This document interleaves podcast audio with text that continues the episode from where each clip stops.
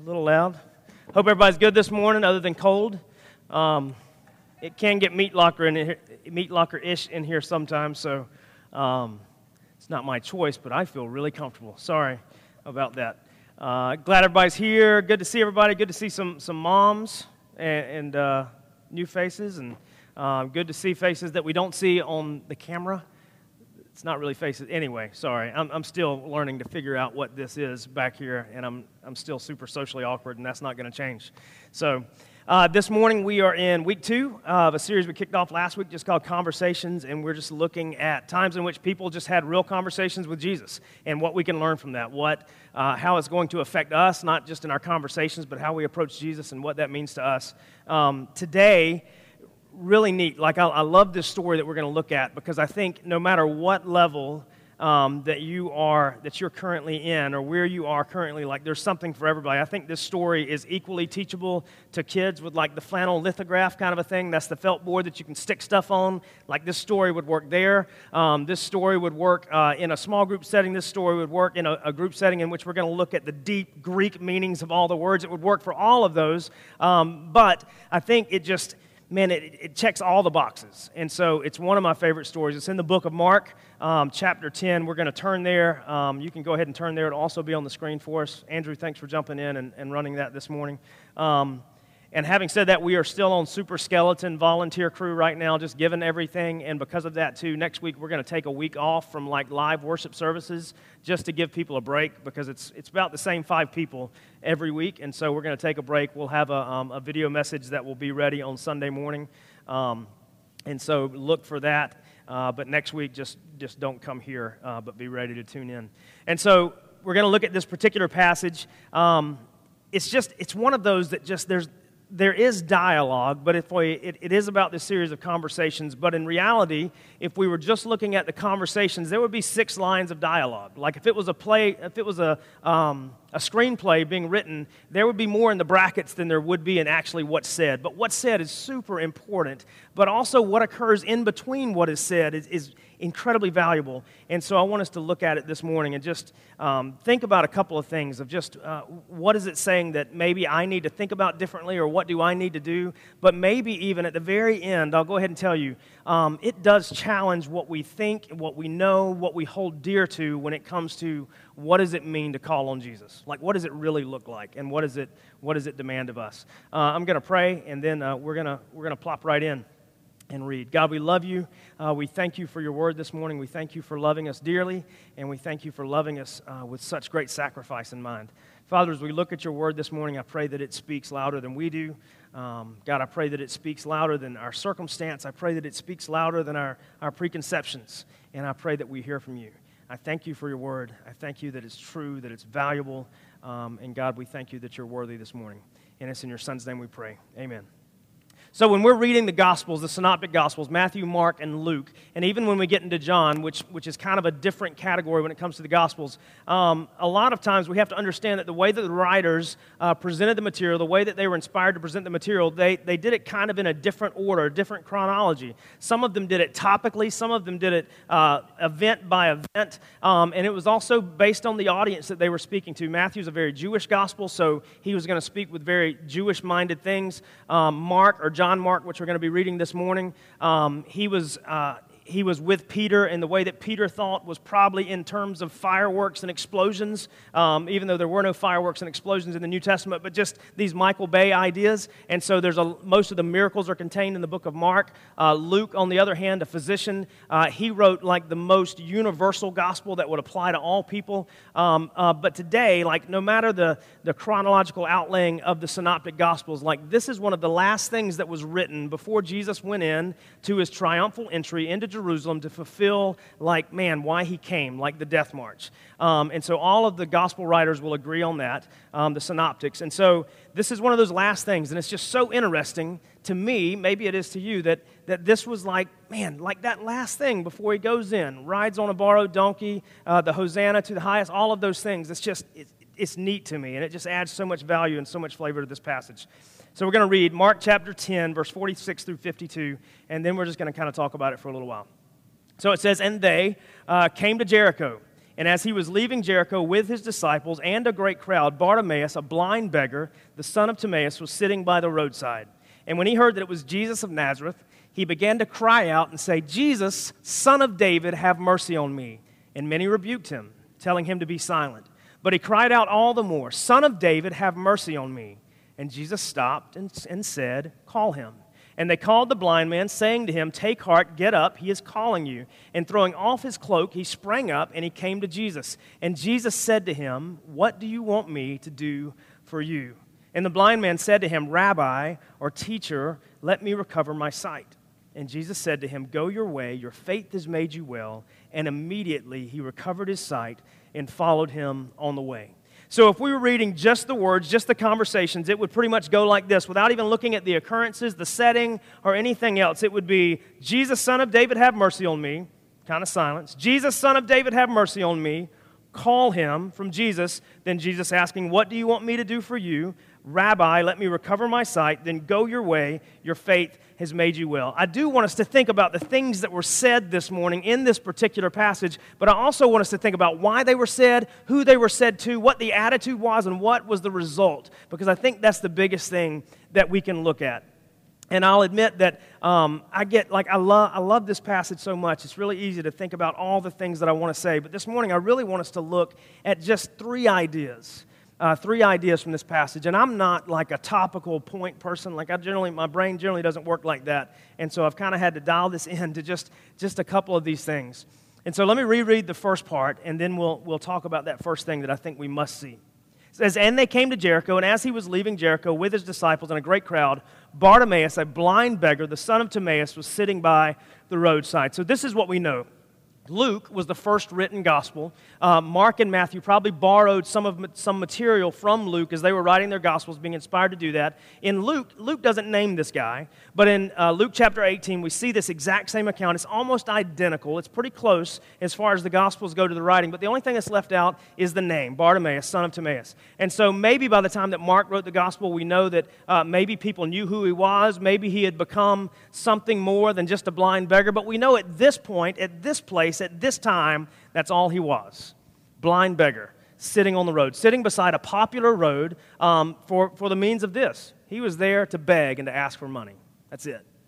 That's why he was there. He was there to beg, ask for money. He was blind. Uh, what we can know that because he was a beggar, most likely, uh, if he was Jewish and he was a blind beggar, he probably had no family because the, the Jewish tradition would be if you have an infirm person in your house and in your family, you're going to take care of them, you're going to provide for them. There should be no reason that they should be on the road begging. But for whatever reason, this guy, if he was Jewish, and likely he was, being here in this place in this time, uh, he probably had nobody. And not only did he have no body, and I'm stretching body, but anyway, not only did he have no body, he had nothing, nothing. He's on the road begging. He probably has a cloak, he probably has a cup, he may have a mat to make things more comfortable he has nothing. But in reality, not only does he have nothing, uh, as a cultural standpoint or as a cultural stance based on who he was, what kind of person he was, not only did he have nothing, he pretty much was nothing.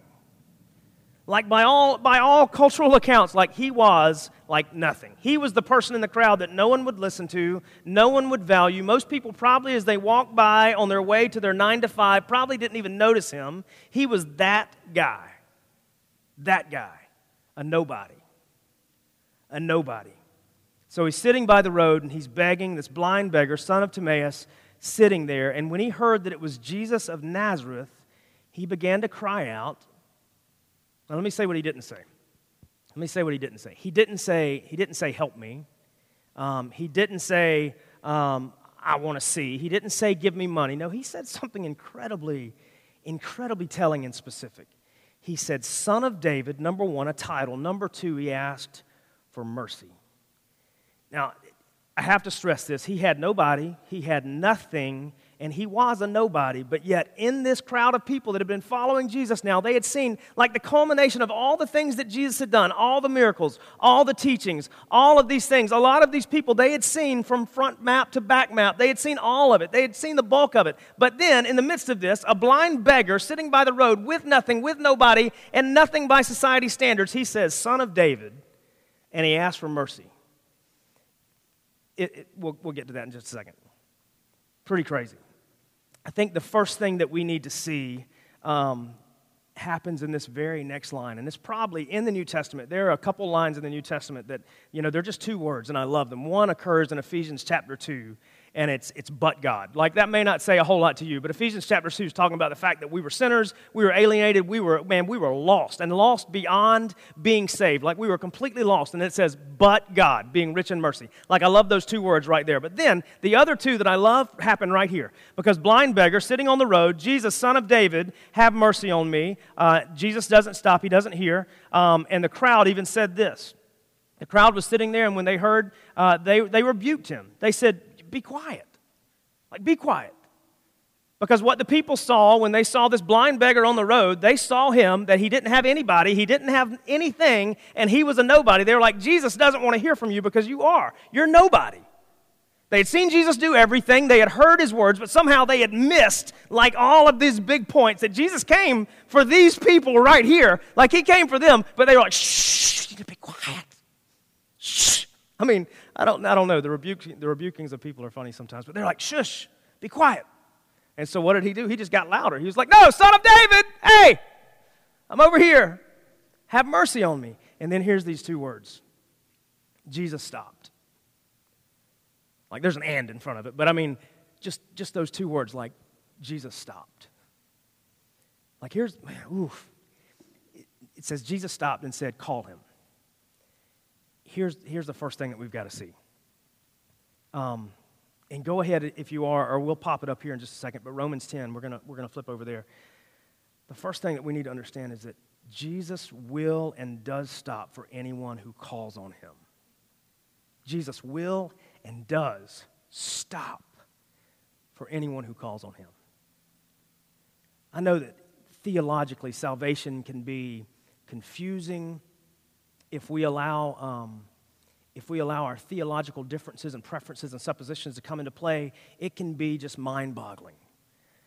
Like, as, a boy who grew up in a BOBC church, a big old Baptist church, and then going to Bible college and sitting in my, my very first theology class, even as an older student, um, I was just sitting there thinking, man, this can get really, really confusing. But here, here's what we need to know.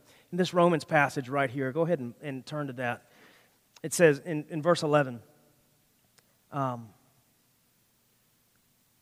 it says, For the scripture says, Everyone who believes in him will not be put to shame, for there is no distinction between Jew or Greek, for the same Lord is Lord of all, bestowing his riches on all who call on him. For everyone, verse 13, for everyone who calls on the name of the Lord will be saved. We have to understand, no matter where we land theologically, uh, even if you don't even know what I'm talking about, bless you, that's probably best, but no matter where we land, we have to understand that if we call on the name of the Lord in belief, he will stop and He will save.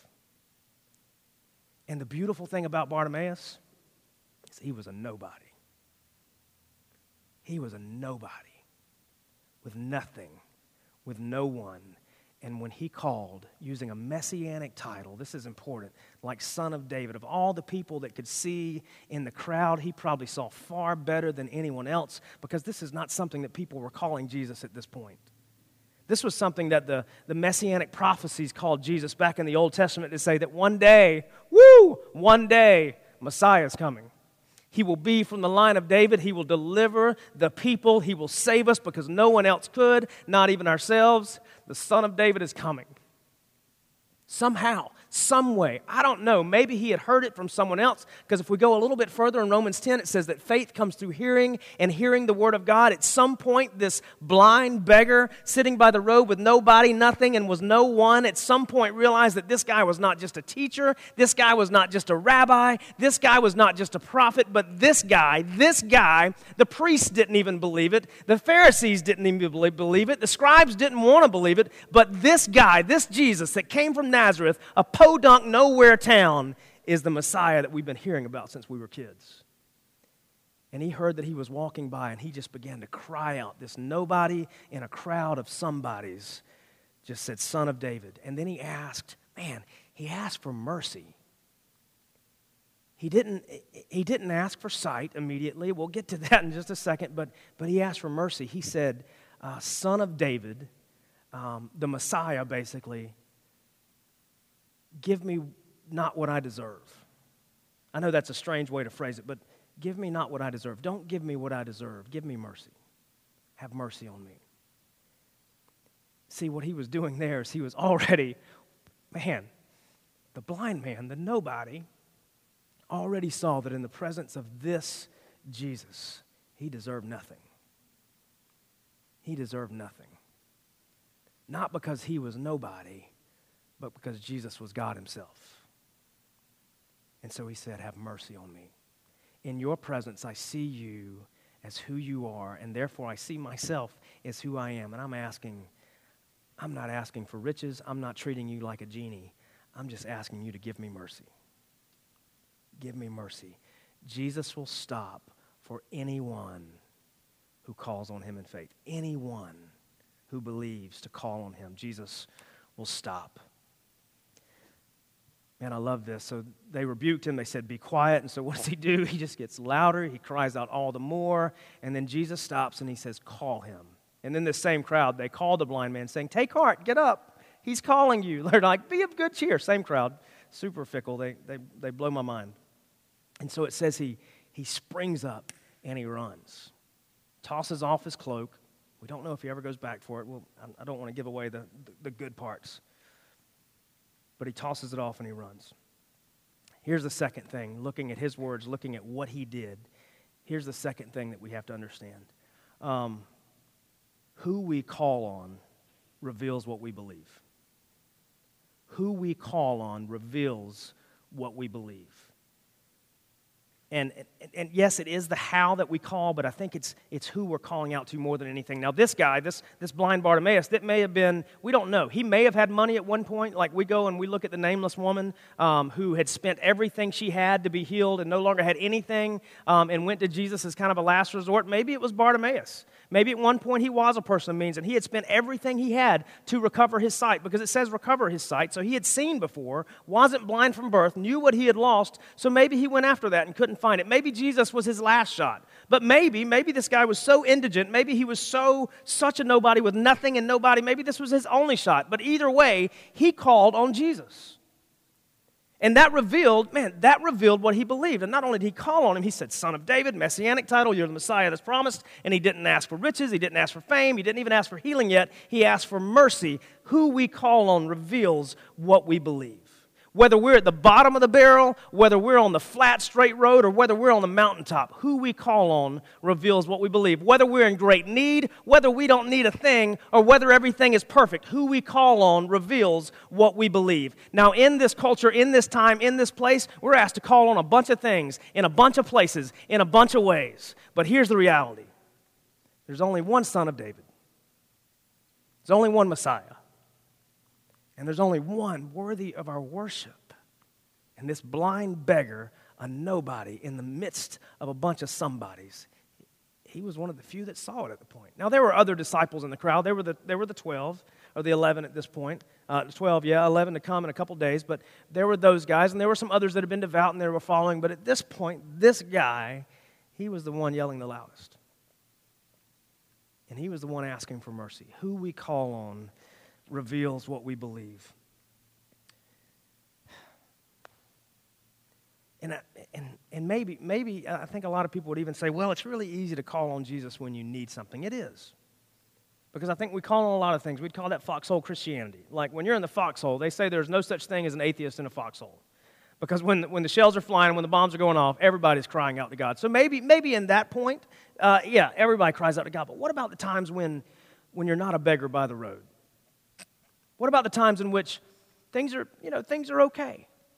You know, for a lot of people in Corona, like that's what it's been like. It's either been, you know what, I'm going on status quo, I've got work every day, we've got food. It's even been better for our family. Like my family, that's kind of what we can say. We've had more family time. Um, we haven't missed a meal. You know, things for us, they've been, they've been good.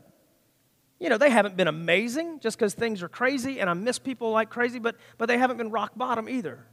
But maybe like in the, the middle of the road kind of a thing, just, just straight and level do we go to God then? What about when things are amazing? What about, man, you got the promotion, you got the raise, the new house, the white picket fence, the one and a half Labradors, the two and a half kids? What about that? Because that's the American dream half children and half dogs. I mean, because that is. You add them up, you get a whole something. But either way, what about those times, like mountaintop times? Do we call out then? Because regardless of our place, regardless of our status, regardless of our circumstance, who we call on reveals what we believe. Whether it's calling out in need or whether it's calling out in praise, who we call on reveals exactly what we believe. Because I think it's really, really easy in the foxhole to cry out, God, save me. But then when we get out of the foxhole and the sun is shining and the rain has stopped and your boots no longer smell like death, you're like, and that's a, that's a war thing. But when just all of that, you just forget to say, God, you're still good. Thank you for getting me out of the foxhole on onto dry ground where the sun is shining and nobody's trying to kill me.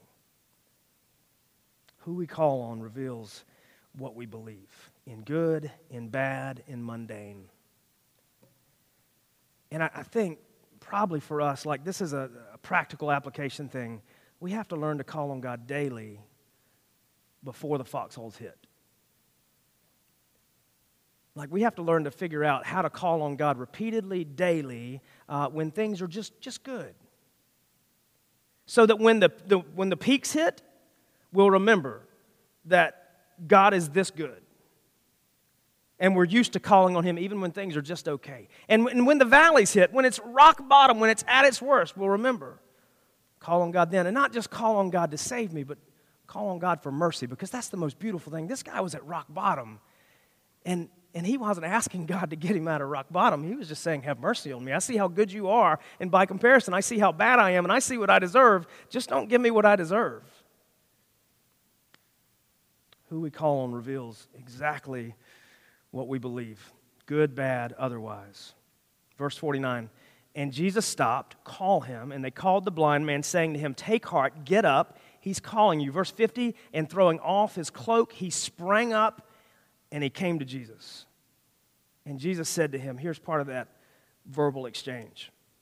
He said, What do you want me to do for you? Okay, you've asked for mercy. You've, you've called me kind of by name that shows that you believe. Now, now come to me and what do, what do you want? What can I do for you? Pretty simple. He said, and the blind man said, Rabbi, let me recover my sight. I just want to see again. Again. And I think another thing in here, um, we understand that Jesus will stop for any who call on him and believe in him. Man, we understand that who we call on reveals what we believe. Uh, but here's the other thing when Jesus calls back, we run, like we go.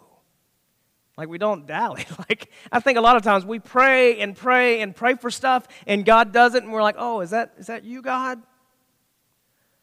Let me finish this and then I'll come. No, no, no. No.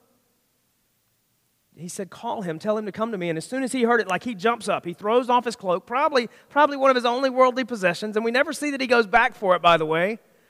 And you're like, well, he doesn't need it. Well, still, it was his. We go back for a lot of things that we don't need that are mine. But anyway, we don't see that he goes back for it. But he springs up, jumps up, I mean, leaps and runs. And he gets there. And, and Jesus is just like, hey, what can I do for you? What do you want? And he just says, I just want to recover my sight. I just want to see again.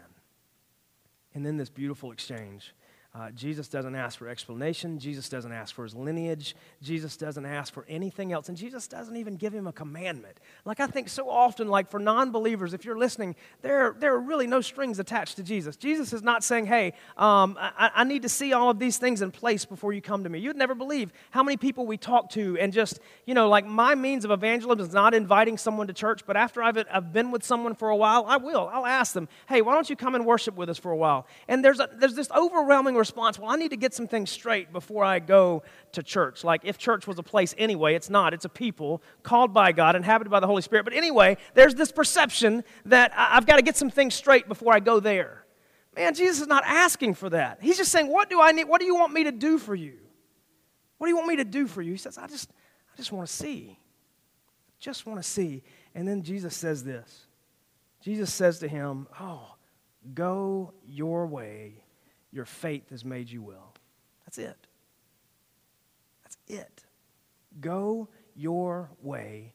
Your faith has made you well. Because you believed, you're well. You're well. The next two words, Mark uses them repeatedly. Uh, or at least he didn't use these exact words, but they're translated into English and, and immediately, which means right then, bam. Right then. It says, and immediately he recovered his sight. Boom. He says, Go your way. Your faith has made you well. Here's the third thing, the fourth thing that we have to see. Mm, just, this is good. I mean, it's good. It's not mine, it's good. The same faith that saves us is the same faith that calls us to follow. The same faith that saves us is the same faith that calls us to follow. I, I had the word demands to follow written there, and I crossed it out and said calls to, but I really, I, deep down, I really just want to say the same faith that saves us is the same faith that demands that we follow. Because look at what happened right here, too. It says, And Jesus said to him, Go your way. This is possessive, like I'm not going to flip out of my rocker here, but go your way, like your way, his way, like go the way that you want to go, the way that you own, the road that you want to take, the road with your name on it. Go that way, your way. And immediately uh, your faith has made you well. Immediately he recovered his sight. And then what does it say? He followed him on the way. Like his way and Jesus' way, they became the same. The same faith that saves us is the same faith that beckons that we follow. The problem is we want to be saved to sit, but Jesus didn't say that. He didn't say that I'm going to save you to sit. He said, I'm going to save you so that you can see, so that you may follow me. We want the gospel to be all about just being relocated from a chair that's going to hell to a chair that's going to heaven. But he says, I'm not doing that. I'm relocating you from a chair that's going to hell to a road that's following me that ultimately leads to salvation and eternity with me. But it starts with you believing that I can fix what is broken in you and no one else can. And then after I call you, not only can you see, but you can follow. And he never demands it, but it is so implied by grace because it's such a big gift. I've given you sight so that you can see and so that you can follow. The same faith that saves demands that we follow. We look at the disciples. We look, like we talk about this a lot. It's even the way we define a disciple within this family. Um, come, follow me. Someone that's a disciple is A, someone who's following Jesus. I will make you someone being changed by Jesus uh, into fisher of men, someone who's on mission with Jesus. Man, he didn't call the disciples so that they could change their seat. No, he called them so that they could change their road, so that their way became the same as his way. Go your way. And immediately he followed him on the way. Same thing with the disciples. Same thing. Like if we go to Luke 18, 43, I, I don't have it up there, um, but I'll tell you. I, yeah, I do. I do have it up there. Luke 18, very similar, but it adds to it just a little bit, just uh, Luke's account. I love this because here's the other thing about following Jesus. Like, we also have this egocentric idea of what salvation is that it's all about me. It's all about me. Jesus saved me for me. He saved me for his glory. But here's the thing look at this. It says, And immediately he recovered his sight and followed him, glorifying God. Almost same. But then it says this, And all the people, when they saw it, gave praise to God. Here's the other thing about following Jesus it's not about you, it's not about me. It says, and all the people, all the people. You know what that all means in Greek? I say it all the time. It, it means all the people, like all of them, every one of them, all y'all. It says, and all the people, when they saw it, they gave praise to God. Very often, eh, man, when we choose to follow based on the fact that we have believed in Jesus and only Jesus, guess what? People will see God through that. Man, we're called to follow not just for me, not just for you, but for everyone so that they may see so that they may also have a chance to say, Son of David, have mercy on me. What do you want me to do from you? I just want to see so that I can believe and follow. So that others may see, believe, and follow. So that others may see, believe, and follow. And immediately he recovered his sight and followed him on the way, glorifying God. And all the people, when they saw it, man gave praise to God.